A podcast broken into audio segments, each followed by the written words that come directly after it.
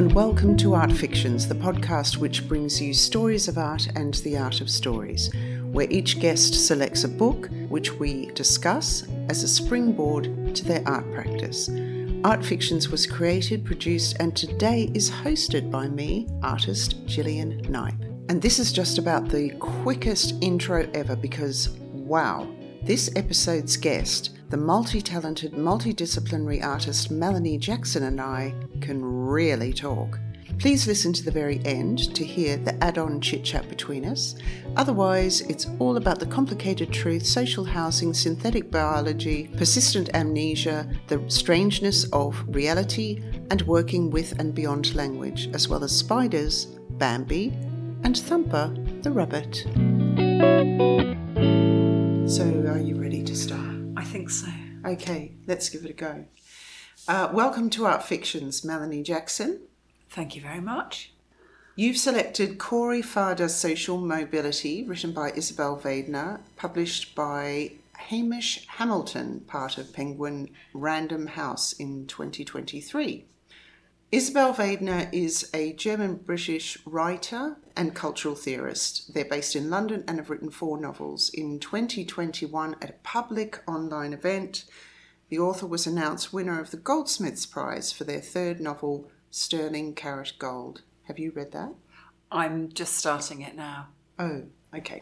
So during the ceremony for this prize that they've won. One of the judges congratulated Waidner for their ability to combine the real and the mythic, the beautiful and the grotesque to mind bending effect. In a strange twist of reality meets fiction, because of lockdown, there was no one at Goldsmiths to make the usual customised trophy. Instead, Waidner received only the £10,000 prize money this became the springboard for the novel we're discussing today, which centres around Corey Fah and their soulmate and partner Drew. Corey has won an award for the fictionalisation of social evils and states, like most working class people, I assumed, wrongly, the award's value was monetary rather than its prestige and social power. Corey is told that they will only get the money if they can track down the missing trophy themselves. Do it quickly, the prize coordinator says, before the judges change their minds. And so begins a story leaping from the past to the present via darkened Disney characters, TV watching, love, and murder, as we follow Corey Fah's efforts to retrieve their trophy, only to have its replacement roll down a gentle slope and into a shallow ditch where it lay like a squandered opportunity. it was very funny. uh, so, Melanie, tell me about your impression of the book, why you chose it. Over to you. Thank you. Um, I found this an invigorating book to read.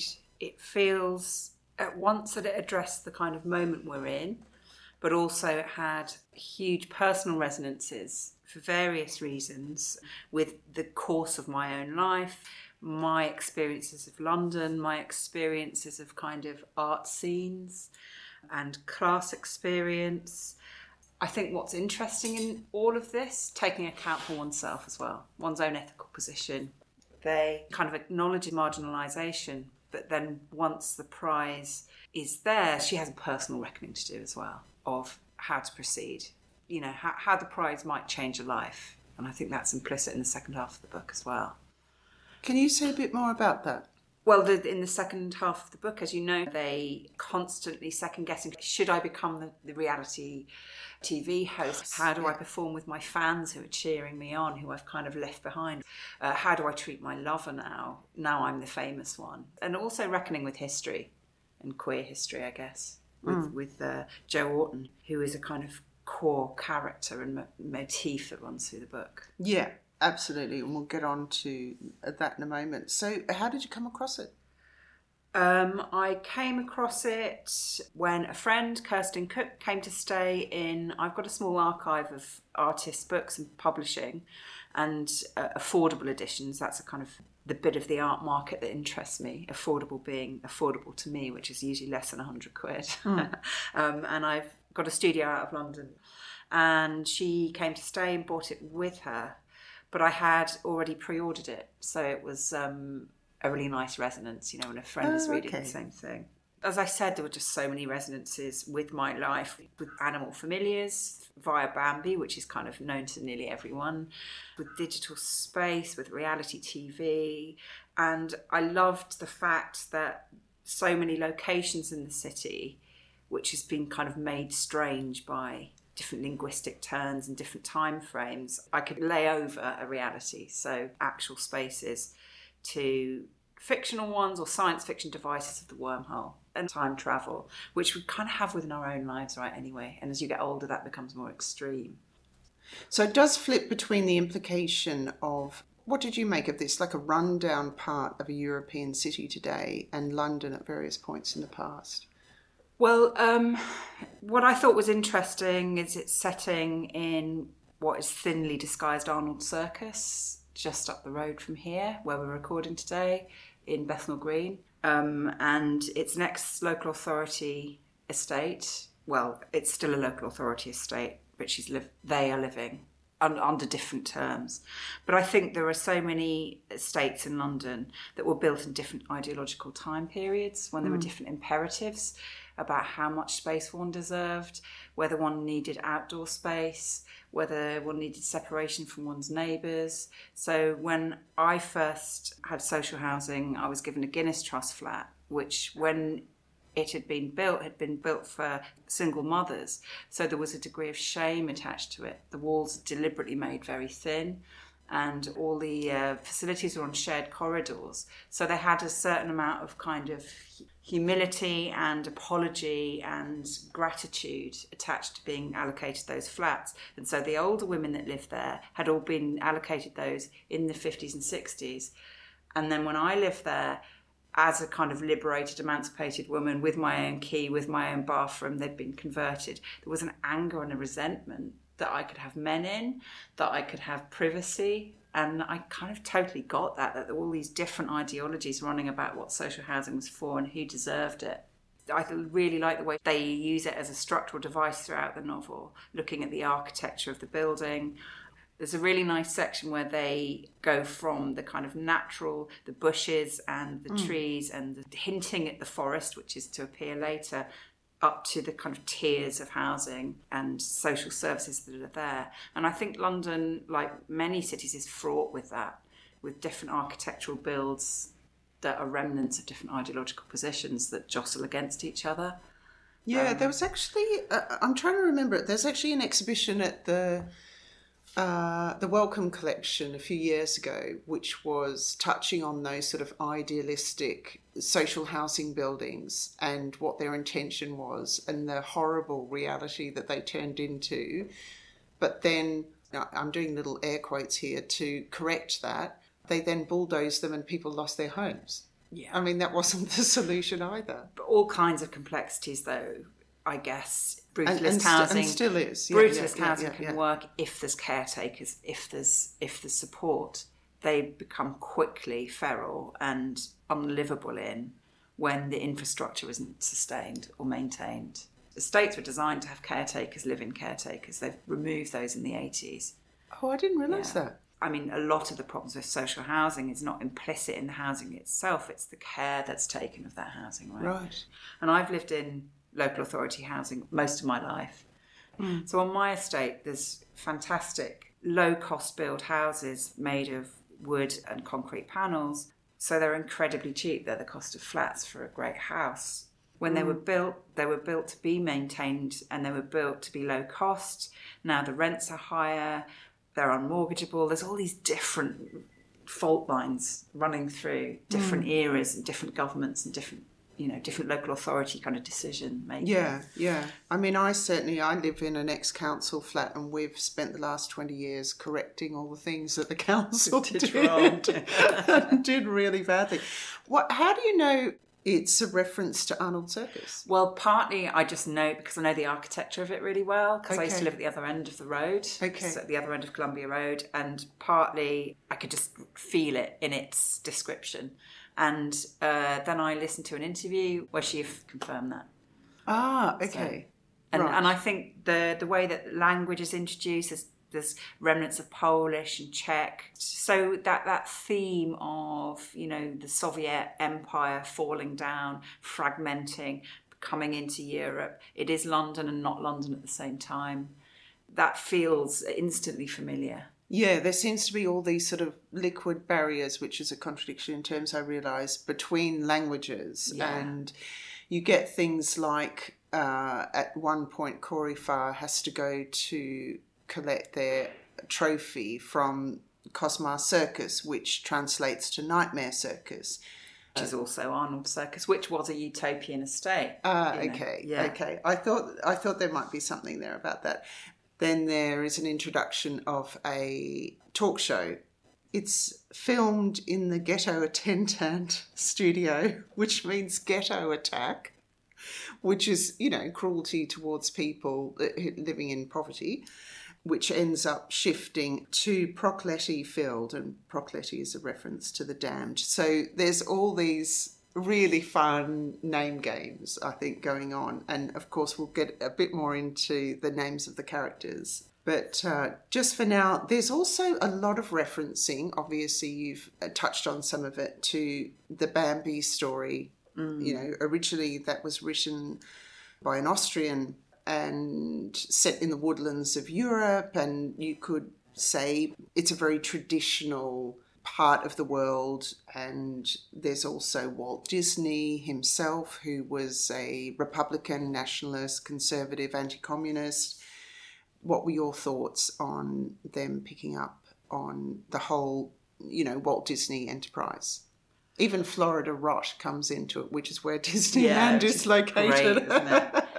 Well, it's yeah, it's that kind of theme park society is theme park. I mean, I think there's lots of different reasons, which is why it's so clever. yeah, There's firstly the theme of abandonment by one's mother, which is a kind of core theme of fiction for children and the legacies of orphan children's huge in children's literature where a child is sent out into the world and has to survive in some way and it's a kind of um, metaphor for the child in each of us i think that is an orphan forever to some Right. extent and it's also the lost child on every adult writer finding their way and i think bambi's it's a hugely sentimentalized film, but hmm. nevertheless, it kind of indicates the rupture with nature and human animal relations that we're having to completely rethink at this period of climate change, species extinction, etc.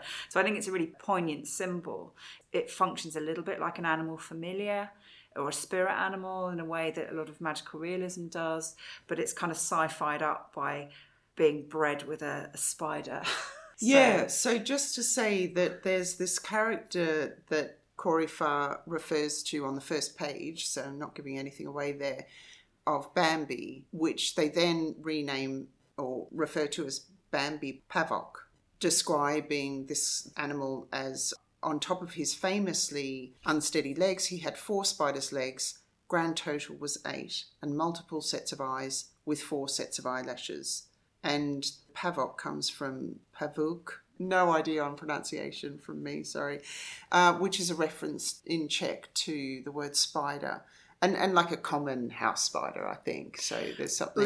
Later, they get named after the false widow, which Yeah. is a spider that's both indigenous to Britain and also came from South America uh, in the first importation of bananas. Which and it looks like a spider that can really hurt you, but it Yeah. not And Yeah. so I think even its naming is really clever. Yeah, So uh, Bambi's father in this is The false a, a widow, huge yeah. false widow. There's lots of sci-fi techniques that they've brought in to this kind of Disneyfication Mm. to disrupt it really profoundly. But I thought also that it's a spirit animal of a kind of incarnation of a childhood self that carries on. It's other than spider, other than deer, other than human, um, but it's irreverent and um, their relationship with it and their partner's relationship with carrying that traumatized childhood self is kind of really interestingly and carefully worked out later. And it also reminds me a little bit of a kind of meme animal. It's kind of almost like a digital glitch, a digital hybrid. And in fact, at the back of the novel, Isabel Waidner credits three of the most important sources for the Yes, book, yes. which is really critical. So hmm. one is a Nicole Eisenman drawing called Bambi Gregor, which was made in 1993, which they write about in this month's Frieze magazine, actually, and there's an image of it there if you want to see it, where they identify this Bambi spider hybrid, this kind of chimera, and then it becomes an intoxicant throughout the novel. So is that Gregor as a reference to the Metamorphoses? Yes. Yeah. Yeah, exactly. The novel is full of Kafkaesque Yeah, references, definitely, right? definitely. With with sci-fi wormholes, which I found really exciting. And the third one, which we've mentioned, is John Lahr's biography of Joe Orton, "Prick Up Your Ears," which was published in 1978, and which I read avidly as an undergraduate student. So for me, there was a personal time travel, a personal literary time travel in this book as well. Yeah, just to put that into context, there is Sean St. Orton gets to the bottom of it or something. It's a talk show. reality TV runs through it, doesn't it? It's a device that is a point of contention between them and their partner, as it is in many families, I'd say. You know, whether you can identify with reality TV or whether you find it excruciating. But I think that's the thing is that it is both. It's intriguing and excruciating. So this this character Sean St. Orton is described as a white working class talk show presenter born in 1933, which is of course a reference to the playwright Joe Orton.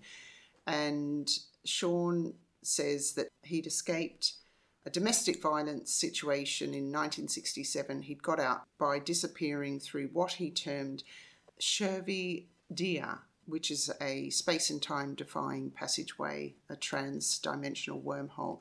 So, that is, of course, a reference to uh, Joe Orton being murdered by his lover in 1967. And this happens in the book on Kalapax Road, which is Hungarian for hammer, and that was used by Joe Orton's lover in real life to murder him. So at this point, if you don't know if I'm talking about the book or actual Joe Orton or what, it's because I'm confused myself. because that's what the book does to you, right? Yeah, definitely. So Joe Orton appearing as Saint Orton as a TV host Which is lovely Which is to have fantastic, right? Yeah. Uh, Joe They- they- Orton. they have escaped certain death. So he's a maverick TV host, deducing whether wormholes and tears in space time exist or whether they are hoax or mistake. So Yeah. he's got this whole pursuit of truth. And this is kind of really key to the whole novel. But Joe Orton also is a kind of literary precursor, coming from a working class family, hyper aware of structural inequality that prevented him and his family from living anywhere other than they did, you know, in, in a kind of really dystopian industrial landscape of Leicestershire, which um, I come from the Midlands as well. It's a space I know so well and have seen cultures and societies, streets and areas decimated by both the, the industry that was there that completely suppresses imaginative escape from it. But then when that goes, you know, there is then not- even any work to hold that culture together. So there's a kind of different kind of poverty that happens. Joe Orton's writing was really incredible for its time. And what was really interesting in his diaries was this kind of extremely active sexual practices of cottaging and picking guys up in toilets and various landscapes, which was a kind of hugely transformative way, I suppose, for me to read about in the early 80s when I first read it that that sexuality could exist in such a different form and space and time and with such different kind of social rules and than the ways in which heterosexual middle class couples I was at college with would get together and also which codes I didn't understand. I felt excluded from those. I felt not included by Joe Orton, but Im- immensely um, kind of shocked by his kind of bravery to pursue something that could also incriminate him, and also how irreverent and risk taking that all was against his discipline as a writer, which was to um, incredible plot mastering. Making really complex but deflationary, absurdist scenarios and exchanges, mocking social mobility and social aspiration that, that kind of kept people small in, in industrial working class societies, but also totally acknowledging the, the kind of duplicity of the middle classes that prevented people rising. that, that is all about one's own trajectory forward through class and absolutely kind of squashing people behind you and pretending that violence isn't happening. Mm. And I think that's a kind of huge core theme of the book as well, Mm. which is why I think it's so important. And um, before we recorded, you asked if I identified myself as a working class person. And I kind of don't for a personal identity, but I certainly grew up in a working class family in working class neighbourhoods and understand the frictions, blockages, structural exclusions that are there in certain times. Certainly now, now education isn't free, they're, they're back. You know, they're back in a frightening way. And as Waidner has said, that, you know, it's it's not only important for fairness and access, but for a much more expansive way of writing a novel. And that's what I loved about this. It hasn't got some of the cloying, tedious conventions of middle class literary fiction. Yeah, that's for sure. I mean, there's so many things that, you know, as, as somebody who's written before and has had to work with editors who are, you know, a great help and often shape some of my writing into something a lot better. and then I get to take credit for it in some way. But what also happens is that when I have tried to write outside that box, which I'm now focusing more on doing for my own studio practice, once I inject a sort of sense of no, normally it's a it's about a sort of urgency in sequential wordings that don't really form proper sentences that all get struck out and I have to use all these conjunctions to elongate what I'm saying which takes all that speed out of it. Oh, the middle classes love conjunction. I find I find that really annoying. Whereas Isabel Waidner, they have this sort of almost untidy way of writing. So one of the examples would be why you come home from TV studio reeking of vodka, why you come home yelling at me. And there's something about that that reminded me of working with immigrants to this country. And I quite like the way they make a statement as a sentence and then say yes as a question mark at mm, the mm, end. Mm, you know, there's lots of different ways of using the English language, which I think actually profits from people, I don't know, technically getting it wrong. Well, I think that's true in different class positions. Certainly, growing up in England, you've got whole different vocabularies in different places. I grew up partly in Wales, where it had been made illegal to speak Welsh, and I was an English speaker in a Welsh speaking environment. We weren't allowed to speak Welsh at school, but out of school, everybody spoke Welsh. And um, I am partly from Welsh heritage, but we lost the language a long time ago. And so I've always been really aware of that. That Do you, kind of sorry, do, do, yeah, do you mean that's a social construct or do you mean that was uh, there was a concerted effort to do Oh that? no, it was concerted effort. Oh, right. I mean, it was illegal to speak Welsh. You get hit for it in school, and that's why in the 1970s they were burning down English cottages and things. You know, it was a huge political exercise to bring Right. that back. But that's true all over the world where Britain colonised. Yeah, Um, yeah. You know, made Indigenous languages illegal to use. Um, and then really interesting hybrid languages appear, right? Yeah, Really yeah. amazing ones. And I think Waidner is very sensitive to that in London. Yeah. Well, you yeah. you just have to watch Top Boy and listen to the way people talk. Yeah, and yeah, it's yeah, yeah, yeah. far more and interesting. and, and, and I and I'm really excited Yeah. the way that there's so much wrong with digital media and social media and and the ways in which we're instrumentalized by kind of computerized culture now. But it's also in terms of kind of literary and textual invention, I think people are incredibly inventive with it.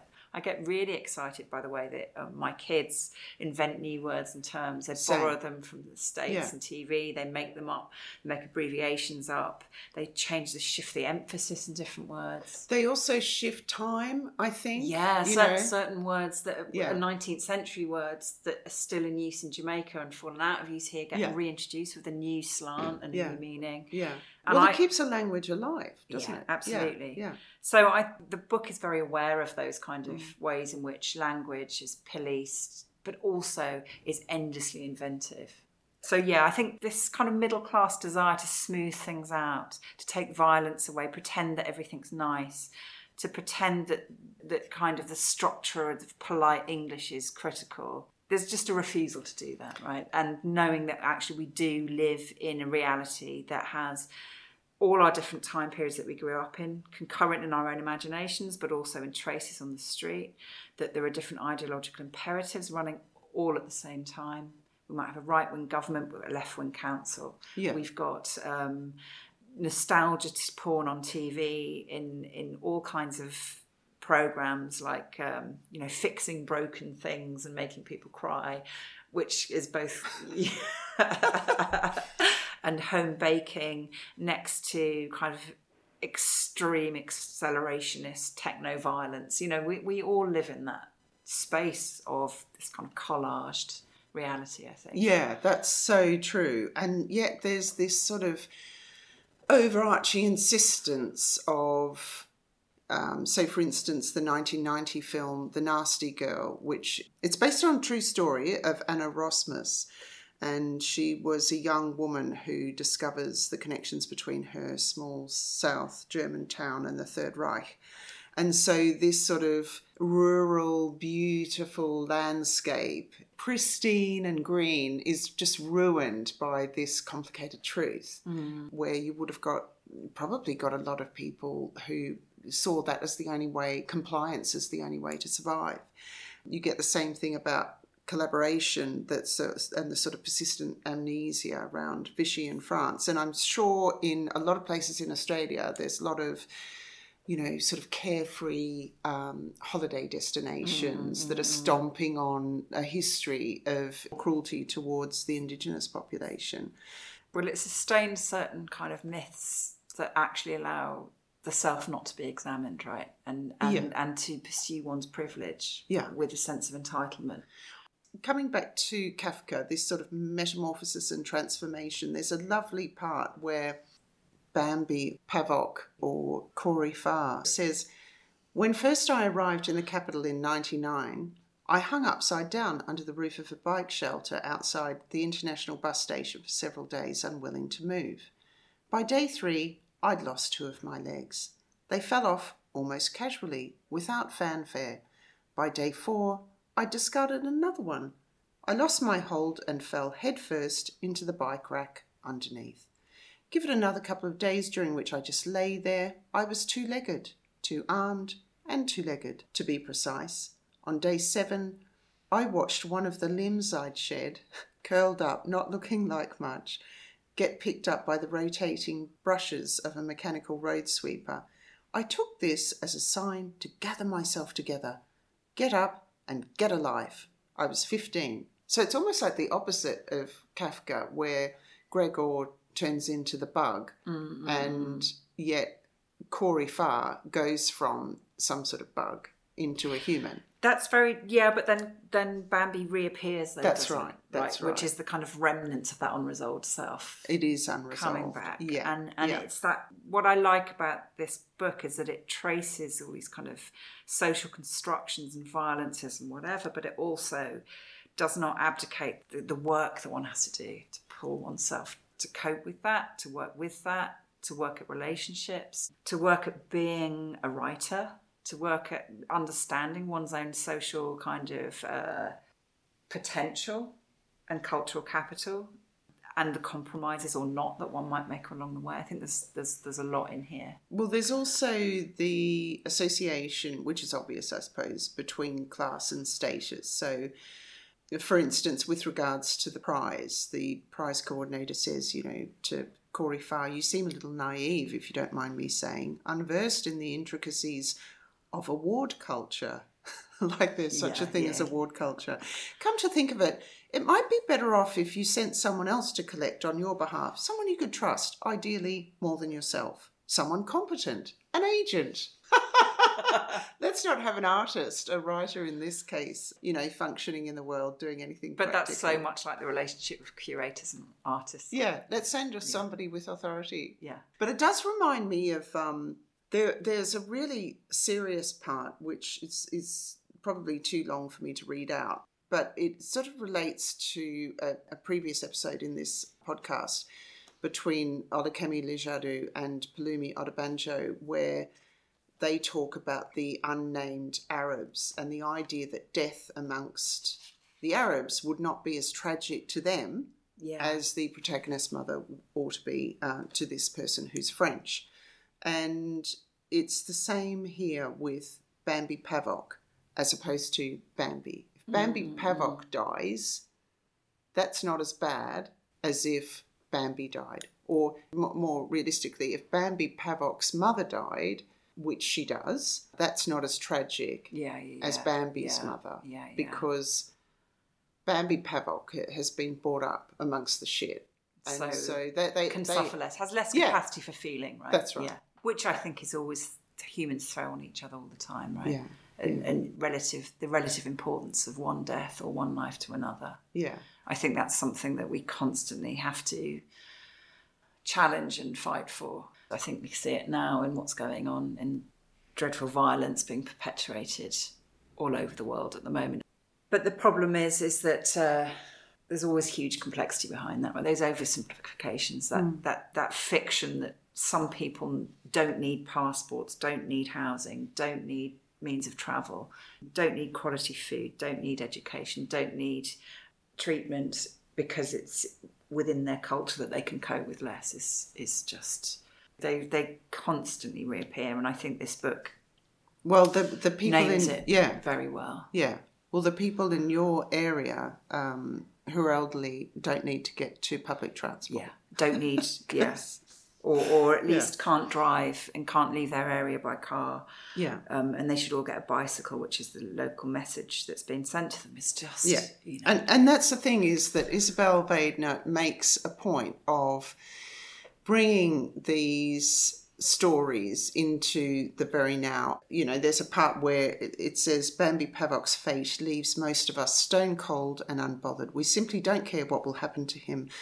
Not like we cared about Bambi in that rural cinema in the 40s, 50s, 60s, and 70s on TV in the 80s and 90s or on YouTube 2000s and onwards.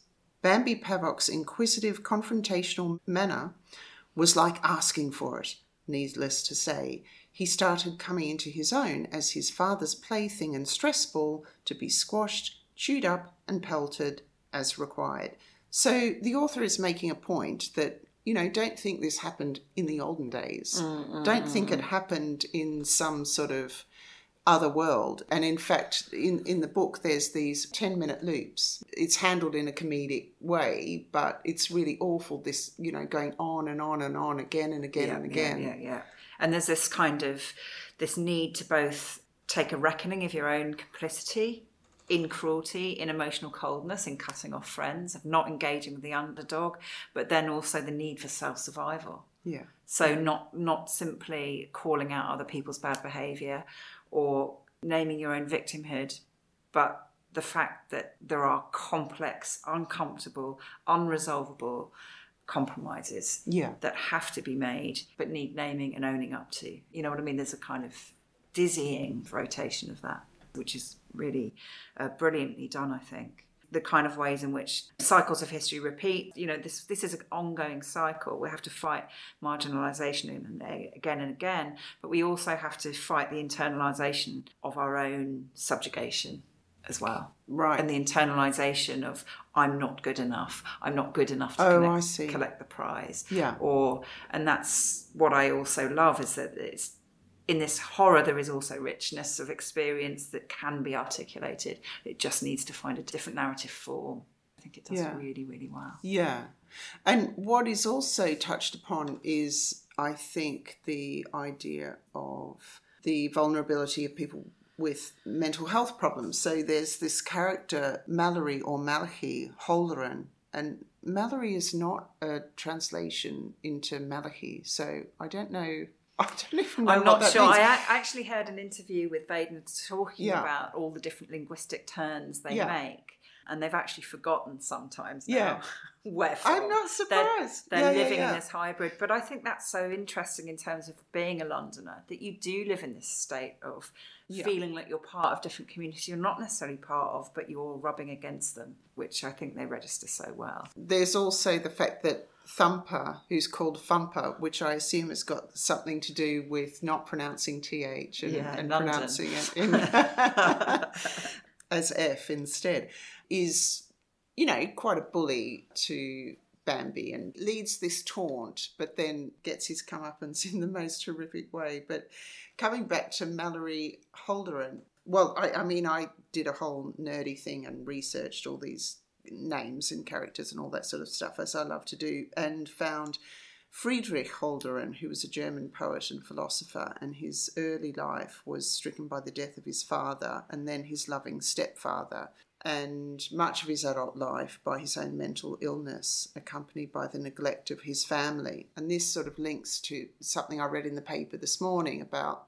somebody with mental health problems, or let's just say a vulnerable person, making constant appeals about the unreasonable levels of noise in his apartment, him feeling trapped, and then he's eventually now suicided. So, you know, some of the abandonment that happens through the system, you know, can lead to the worst possible fate, obviously. Uh, but speaking of transformations, alternating times, mergings and crossings, wormholes and time loops, let's turn to your creative practice. So, Melanie, I've seen your work recently at Mapflix and Block 336 and San My Gallery and the Wellcome Collection as part of their brilliant Milk exhibition. Each time there's variations on animation, sculpture, intensely researched text, and installation, which includes objects, staging, multiple screens, and so forth.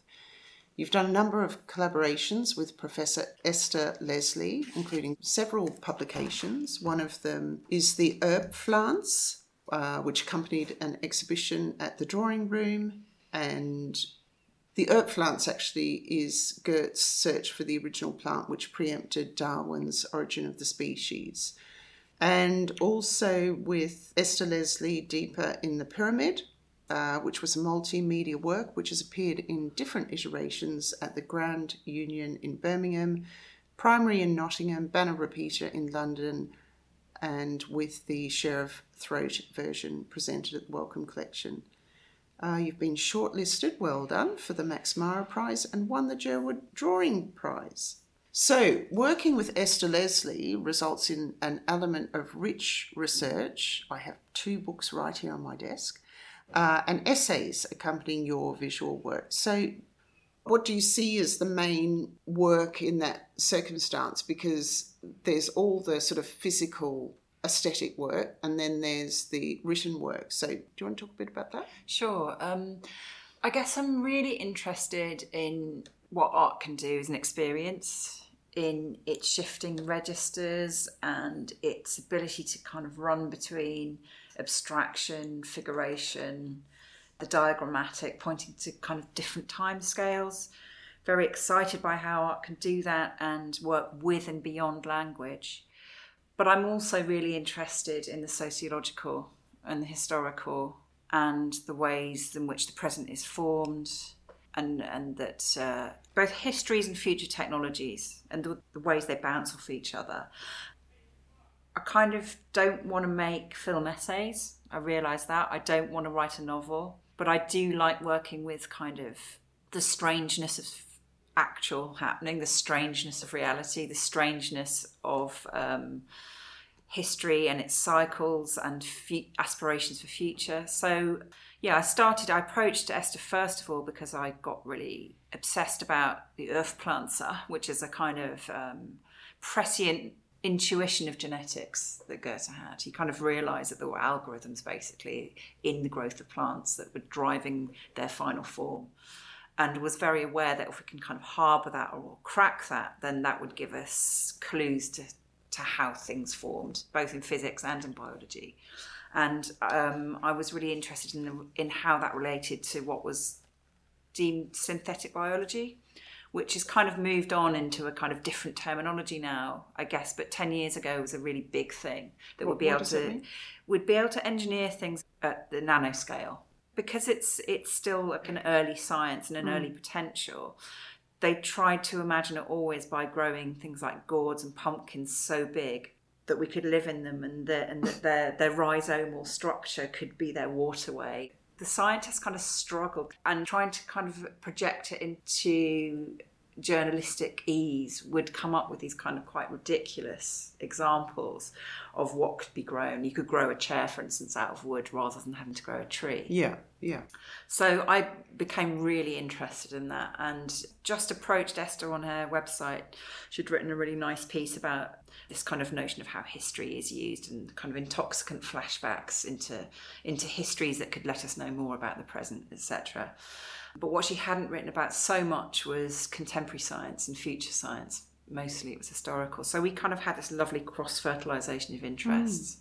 And we just started a writing relationship. And so, first of all, we wrote about plants, liquid crystals, emerging technologies. And she wrote separate books about those things, whereas I'd kind of go into making artworks.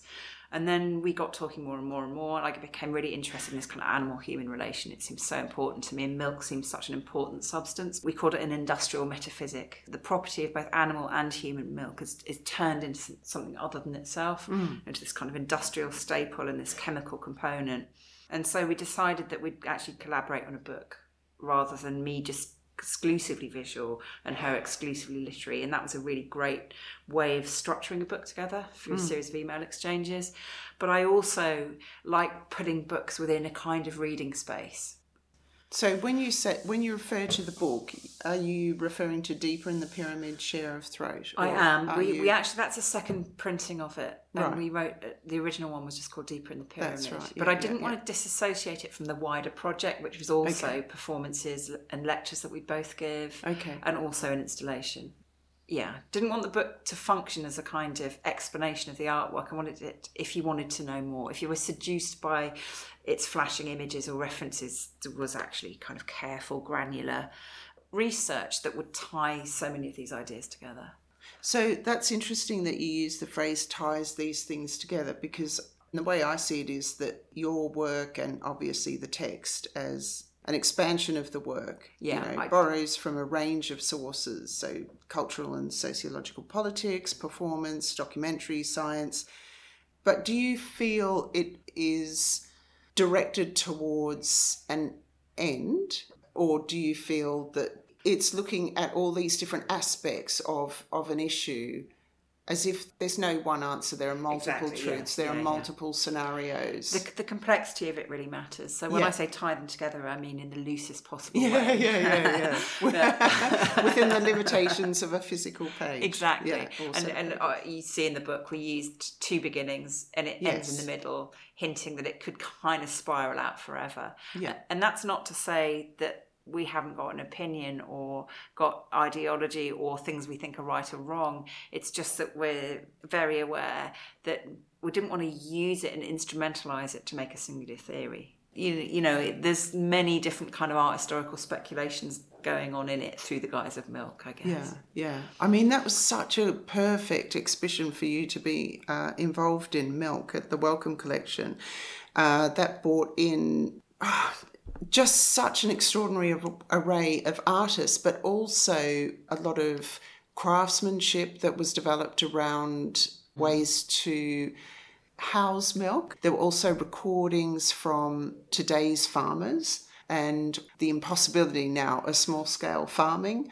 And also, one farmer was talking really beautifully, but not romantically, just, you know, these animals are part of my family and we care for mm. them. And this other sort of very non industrial side of milk that I found completely fascinating.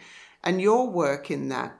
Uh, you had a series of screens that were set quite high on the wall, and they had a mix of pouring milk, I assume, uh, complicated collages, digital babies, sort of like models of babies. They're really weird animated doodling, cows and snakes, and 2 and 3D cartoon characters. A mix of sounds like nursery rhymes, video games, what sounded like the deep tone of a meditation bowl. And you also ventured into smell mm, at this point. Mm, mm. So, do you want to talk about that? Well, I guess the curators of the show had seen our exhibition in 2018 okay. and read the book And so the fact that we brought all those kind of different craft industries and all those different perspectives into the book was part of the show then as well. So we became in it, but also the show became a kind of wi- wider resonance of, Yeah. of our research as, mm. as well, in that we brought all of those different kind of capacities together. So we were very interested in, you know, the body, the sensual, the act of breastfeeding and transmission and cultural memory, but the way that that gets abstracted turns into kind of industrial myths and industrial practice. All of that really mattered, right? Um, and I've been working on this research for at least 10 years. I went to animal research laboratories, farms, recorded cows, recorded factories, recorded ice cream being made. It's in paper. It's in all kinds of industrial staples. It's in paper? Yeah. Those those entities, the way it becomes of itself and not of itself, and then inculcated into cheesy dreams, into kind of mad you know the whole notion that if you eat too much cheese before sleep there's uh, chemicals in cheese that both promote nightmares and sleep disturbance as well as sleep. Yeah. so that was really important.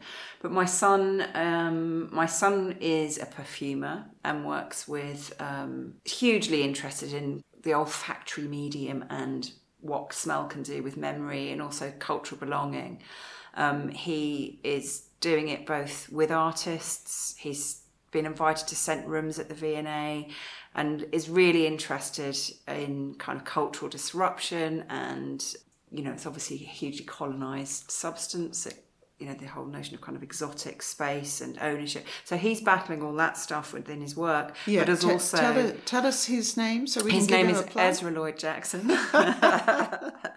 and we were really interested in the both our relationship. We thought it was interesting that I would commission him, who'd grown up with this research, to think about um, milk as both a substance that was both um, warm and sugary, sweet, but could turn, could become acid and very unpleasant in the mother-son relation, in in the kind of milk in the world as an entity. So he uh, looks at some of the kind of chemical components in milk and made a scent for the work.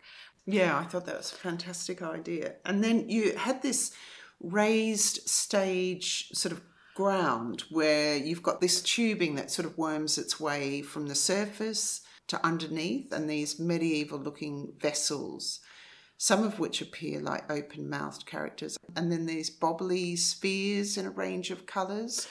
Do you want to talk ab- about those Sure. objects? They're milk molecules. They're Yeah. based on kind of lactones and various milk molecules, and um, glazed in very contemporary colours that have flip technology. So they they remind us of the kind of digital screen as Yeah. well. But um, really interested in histories of porcelain and clay production as a kind of analogue of milk, because clay, like milk, can be liquid, solid, powdered. It takes on a kind of viscerality of milk and was similarly kind of controlled and contained as part of an industrial heritage and an industrial process in, in the way that milk's whiteness was revered and often is taken by far right groups to kind of signify a kind of cultural um, and biological lactose tolerance superiority fiction um, was also an, uh, through the whole of the British and European court system in the 18th century to, to understand porcelain, to take its knowledge from China and, and, and make it a kind of local thing. And that's that's also been a huge narrative. So we used it as a kind of analogue for clay. And then clay vessels obviously absorb milk fats. And so it's been a huge part of the archaeological record of mapping where humans migrated. And so, and also Margaret Thatcher was part of the invention of Mr. Whippy. I don't know if you know this. No. she Do was go actually on. she trained as a food scientist before she became a politician. Right. And her innovation was to put pig fat into ice cream to make it like you know that uh, Mr. Whippy ice cream. Nice. Okay. Yeah. Is that still the case? yeah. Oh, Oh, that's I'm really. sorry. I wish I didn't know that. there's there are some truths that I'd like you to keep to yourself. There's this really strong sense of exploring concepts, conceptually driven work, but also very much committed to a materiality in, Mm. in making stuff with hands. So, do you consider your work to be sort of conceptually driven, or is it realised in a material way, or do you not think in those terms at all? I do think in those terms, and I think I'm really interested in the way that Waidner has to knit these cultural, visceral, personal, social influences together. That's why I think I identify with the book so much. Yeah, for, for me, there is no separation really between a conceptual practice and making one, or at least in the most interesting work. No one part of making or thinking has been prioritized over another. I don't always write. I don't always want there to be a book at the core of a project, but sometimes there just needs to be. But I'm always interested in looking at conceptual drivers, but also the fact that conceptual drivers exclude others. So there's always a conflict. I'm always interested in how how we make sense of those conflicted positions that we have to occupy. Right. So you've also been talking uh, recently about your independent writing, and I think I think we've both been talking about this. The development of writing within our own studio practice and what mm. role that might have. How are you going? Mm. It's hard, isn't it? It's really hard. Much rather write about somebody else. I've got a series of things that I'm working through, mm. which comes out of the old work but veers in a slightly different direction. Well, I'm really, really interested in bringing some historical facts together, some artifacts, different visual cultures and histories, and, and this relationship of animal and human relationships, which is often there in the background of my work and I'm obsessed. There's a um, there's a bell in a church near where I live in Dorset, where I stay in Dorset, where the bell maker, in a small act of defiance, reversed the letters, and so instead of saying "love God," it says "love dog." and it's obsessing me. And there's so many hmm. things. When you make a bell, you make something called a false bell to start with. And so I, I've sort of heard about this. It- it's, Remind it's me. basically a brick and concrete and mud kind of Yeah, structure that yeah. you build. You then put these wax letters on it, you know, things that will become um, inscription. And then you make an outer shell and you you pour brass or bronze into Right, the middle. yeah. And but so there's lots of lovely chimes like the false widow, the false bell, the false mistake that I think is an act of insurrection, perhaps possibly not an accident. Um, I'm obsessed with that, and I'm obsessed with my own kind of relationship with animals, pets, dogs, dogs which have been bred for horrible kind of lines of social control, echoes of kind of slavery, and you know the ways in which different so-called breeds are kind of brought out Yeah. and qualities put upon those. Really, so I'm, I'm picking that at the moment. Okay. Um, and then it's So, so is it starting with text it's then? it's or- starting it never starts with just text. Right, it never, it, there's always a series of objects actions social histories potential futures all of these things swimming around in my head at the same time God, that's extraordinary because it sounds like a sort of mini mayhem, but your work is really together so in some way. finding a structure is essential right? And that is a misery and a huge pleasure Yeah. and yeah. that's what I'm working through at the moment. But I kind of let myself, I trust myself enough to know that I can do all these bits of research simultaneously, making stuff, speculating on stuff, researching stuff through text, going to places, looking at old artifacts. I trust that it belongs together, so I will find a place to bring Yeah. it together. So you you talked about animals and humans now a couple of times, and I understand the medieval bestiary. Yeah. I mean that's come up a few times. That I think that was referred to in the Block Three Three Six Yeah. show, which was called. Okay, give me a go at trying to pronounce. a bit of medieval English that looks like text speak, which is why I like it so much. Spekyng Rybawdy. Rybawdy. Speaking obscenities. yeah, bad talk, rude talk, Yeah. bawdy talk, bawdy Yeah. speech, ribald speech. It's, it's a medieval word, but for me, it kind of also the way that the spelling reminds me of some kind of text abbreviation, and I'm kind of love that. That within some kind of old English is is a kind of new English. And that was really drawing from a whole vernacular of kind of working class imagery that existed for about 400 years of European history that is not present in in any kind of art history that I was shown or told, which really fascinated me. So this was a multi-screen piece where the film had monkeys, half people, half beasts, body parts, penis people, vagina people, sheep, dogs, cats, mice, bugs, and a seahorse. And they're doing things like cooking, pounding, metalworking, having sex, having babies, pushing wheelbarrows, travelling in boats. Uh, in fact, I found a description of that installation which describes it as a pro- procession of pilgrims, a carnival of conceptual nomads. I love that, conceptual nomads, that jostle and jive, fight, fuck, and take flight across a trans historical plane of existence of which we are as much participants as voyeurs. Because, of course, in the installation, there's not just the screens, there's a lot of the objects that appear in the films. There's rudimentary domestic objects like draping ropes and fabric. There's sculptures of speared snakes and fish. This is all around these sort of bawdy badges, which I knew nothing mm. about. So, can you describe where they come from? Of course, yeah. In in the Middle Ages and the medieval period, there was a huge production of uh, metal alloy badges that would have been enamelled and have mirrors and various other kind of colourful, sparkling devices on them. One of the core ones was for pilgrimage, which was a kind of sanctioned tourist route, which was uh, a permissible way for all kinds of people from all classes to travel around Europe. And so it was one way in which single women could travel, for instance. And there are all kinds of arguments about who made these badges, who wore them, for what reason, what role they played. We just know that they were there. Are they literally badges? They're literally they- badges yeah. about usually between two and ten centimeters. Okay. Some some tiny, some much larger.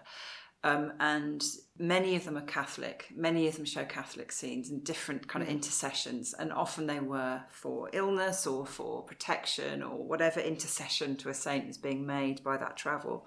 But equally, um, medieval people worked much shorter hours. There were many, many holidays. There were many acts of revelry and fun. Churches often were breweries at the same time, and as much as there were places of kind of enforced piety and social deference, there were also places where they had to cope with dissent and partying and drunkenness and whatever.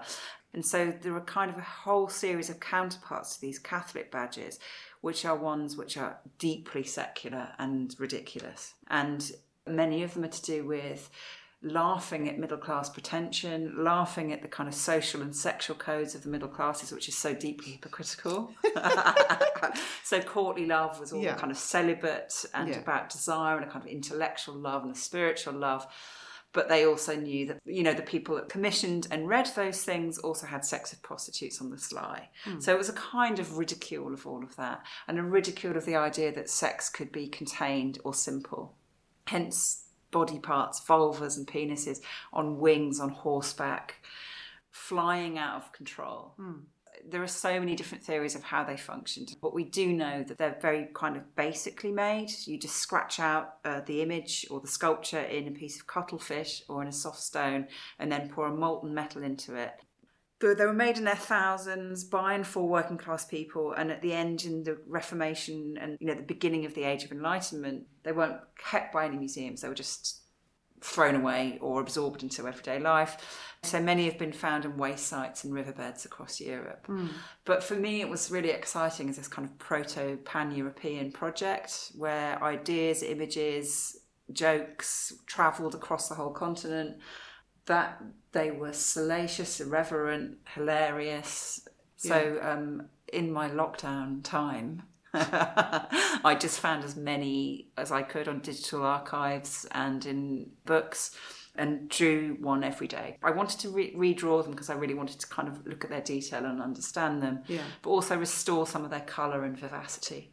Because after being in the rivers for two or three hundred years, they've mostly gone very dark, which is an interesting aesthetic in itself at the medieval period, we believed in the four humours, these different drivers of chemicals and liquid forces that controlled the, the spirit. And there is a theory now of testosterone, estrogen, dopamine, and serotonin controlling us as personality types. And we can also see those things for the first time under a microscope. But the only way we can see them is to flood them with polarizing light, which makes them look like rainbow crystals. And so I restored that color onto them Yeah. and had a bit of fun with this idea of a kind of delirium of I mean, because they're super duper colourful. Yeah. I mean, the colour is just so rich and gorgeous, and the and I thought it was really interesting that you had this sort of other driver to the colour. And I noticed in the book there was reference, constant reference to almost like a, a colour vignette from brown to dirty maroon and red, dark pink, In light Vader's pink, book. yeah, and white. So I got a sense that all the time there was this flesh going on, Yeah. and then there's just the green landscape, green, green, trees, trees, trees, trees, and it's so monotonous. Yeah, this- yeah, yeah, yeah.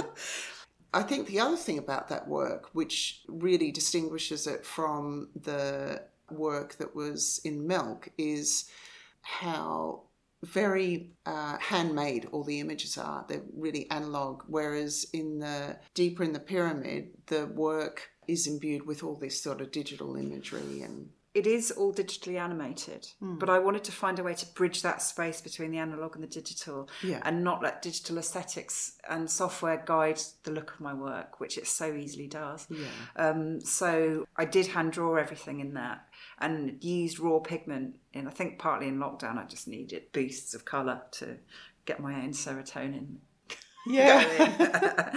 and um, so there was a relationship directly between the scanner and the pigment and the screen that I could really, really push in a new way, which is really exciting to me. Didn't have to rely on its own pixels and color palettes within Photoshop or anything. I mean, obviously, it's it's translated through those very fluidly. Oh, okay. There's something about the way that you've produced that work that retains that sort of silly, outrageous sense of fun, I suppose, because it feels so made. And it leads us to the medieval and Welsh poet Gwerful Mechain. Mm-hmm. So the fact that there's this remembered female and Welsh poet from medieval times is pretty amazing. But she wrote, amongst other things, Poem to the Vagina, which is an all encompassing idea of the divine, prayer, and flesh. I think we need some of that today, don't we? totally, totally. We're just so conservative and boring. I think she wrote Ode to the Vagina. It was published at the time in 60 different manuscripts, which for that period was, you know, mass publishing here. Yeah. And it took till 2021 for that to get translated into English and published, which is incredible, right? I know. But partly through that process I was talking about, Yeah. where both the sexuality and language is suppressed as part of a colonizing force, Yeah. which we all know in various forms. And the poem is fantastic, right? It's kind Yeah. of saying, forget my tits, go straight for the G spot. but also as a kind of comic kind of uh, blast to a fellow poet. Coincidentally, I grew up in a village called uh, Llansantffraid Mechain. That's her surname. She would have owned that whole parish and that whole territory. So that was kind of extraordinary to me. That I, way, I went, that's I went to primary school, yeah, where she was Yeah. would have walked, Yeah. would have known, would have been part of. Okay, cool. Let's move on to your most recent work, which was at San May Gallery and called Rouge Flambé, where there was lots of visuals around fire, flame, animation, kiln, sun, water, earth. Again, high screens. In this situation, much more unclear imagery, lots of intensely hot colours. I recognise a sun and an eclipse, and then objects again in the room, including the red uakare. I think Uh, it's pronounced uakari? I think. uakari monkey. So I want to understand a little bit more about the story behind the title. There is an accompanying written piece. I think this is the first iteration. It is. yeah, definitely. The title's Rouge Flambe is a kind of glaze. It's taken from the history of ceramics, basically. Yeah. And um, China obviously was a world leader in the technologies of ceramic for a very long time. But in the period in which France and Britain tried to colonize China through the opium trade, they renamed everything with French terminology. It's really extraordinary, even now, when you look at kind of museological histories of um, Chinese glaze, often it's given a French translation or a French name rather than a Chinese one. And in the 1900s, as there had been a race to understand porcelain, there was a race to understand what rouge, how to make these luminescent red glazes. And lots of images were made of monkeys, of dogs, of these kind of uh, Chinese kind of symbols that had all been from the looted materials. Anyways, a kind of whole period of colonial history which I knew nothing about until very recently, and didn't understand profoundly how um, those kind of cultural transmissions had happened.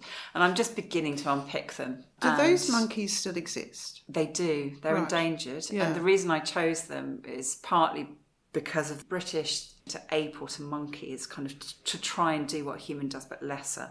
Whereas in China, the monkey is a symbol of tenacity and inventiveness and willfulness and cleverness. I was really interested how, you know, an animal can travel as a symbol or as a being, but have such different like symbolic values and stuff, but also transcend them entirely. So the uakari monkey in the Amazon basin is called the Englishman Yes, I, I discovered that, which is funny. because it's bald and red faced. Yeah, yeah. Which I thought was hilarious, kind of riposte to the colonials they would have met at the time. But of course, in real life, the monkey is far more like it has these human connections. It's hunted, it's eaten, it's endangered from from indigenous and colonial practices. You Yeah. know, so it's I, I wanted to kind of explore it as a thing in its own right, but also a kind of ridiculous place in which all these cultural collisions are being acted out. Yeah, definitely. I mean, that thing of the sort of shifting or mixed meanings of symbols, I- yeah, I find that really fascinating because there are global and historical ideas that, that are shared. Uh, but similarly, and I, I saw the appearance of the snake, for instance, in your Deeper in the Pyramid Share of Throat piece of work. But that, that is a classic as an example of you know, like the Garden of Eden, where Eve and the and the snake stir up action, uh, which sees them outcast from the garden, and so there's this idea that the snake is evil and Eve is, you know, really wayward, but then you get this other idea about this being a life-giving move away from a sort of stagnation that you get with the ideal towards the real. Yeah. and then as you have in this rouge flambé you get the um, red of warning and danger anger shame joy luck hope you know it just goes from one end of the spectrum to the other And actually, the snake in Deep in the Pyramid is called a milk snake in America. Hmm. okay. Because when Europeans first introduced milk to America, they thought that um, the snakes were stealing milk. Um, Oh, and they okay. were ca- so they were called milk snakes. It turns out snakes are lactose intolerant weren't having anything to do with the milk theft. That was probably their neighbours, and they were just there for the the rodents that would hang around the animal sheds. of course So it was this false blaming as well. That kind Yeah. Of, that's why the snake was in that piece. But partly, yeah, this lovely narrative device going from one screen to the other, gorgeous as if it was kind of slipping through the technology. It's Yeah. digital snake. That piece of work that was at San May that was its introduction to the world is, that's coming up somewhere else It's coming up, but not till 2025. oh wow okay so I've got a lead in for that one because I, I need to push it through to the next stage, which is quite slow. okay But um, where else are we going to see your work in the near future then? In January, uh, Spekyng Rybawdy is going to go to Aspex Gallery in Southampton, which is nice as a, as a solo. And then it will move its way around the country to Exeter in 2025, where it will join with Rouge Flambé. So it's a delightful cross country tour.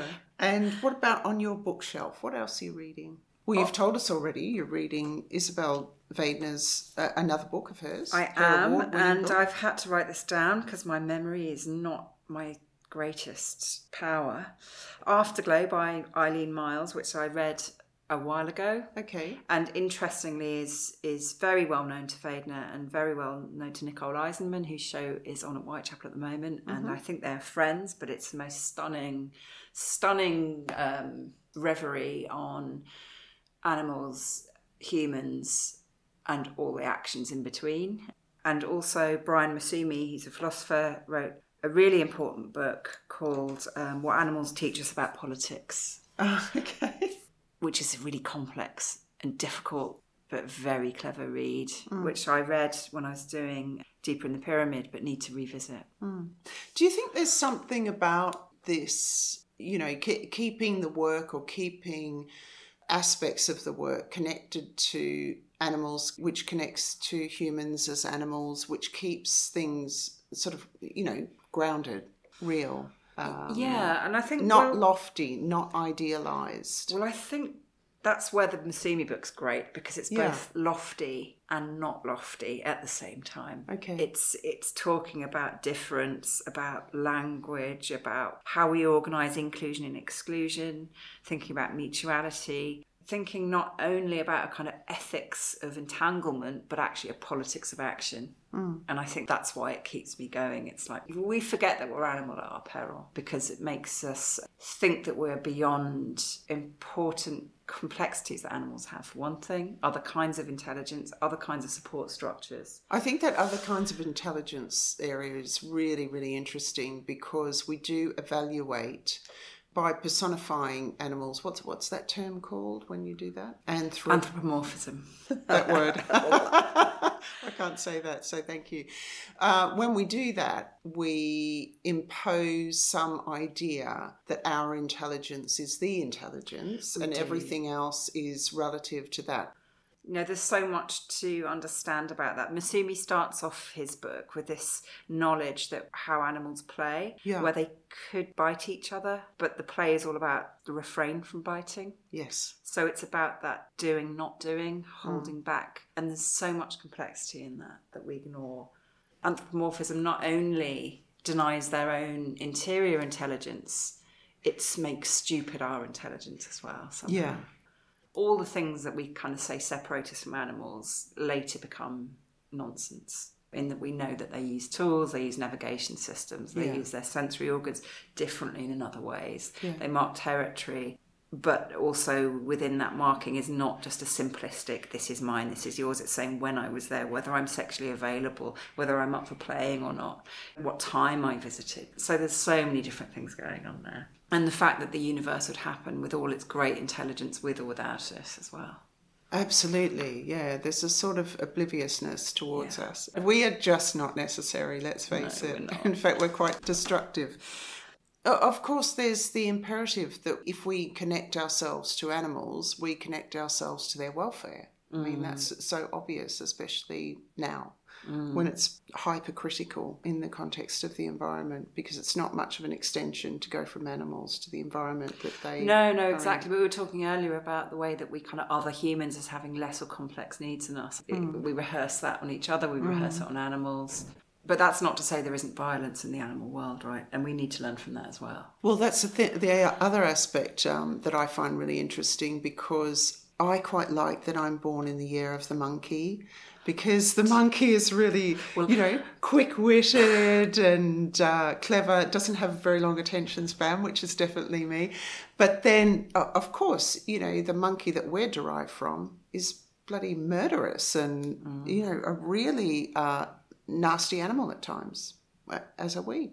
As are most. Let's not end on that note. No, no. But that's but it's Say about perspective. Right? It's about perspective. Yeah.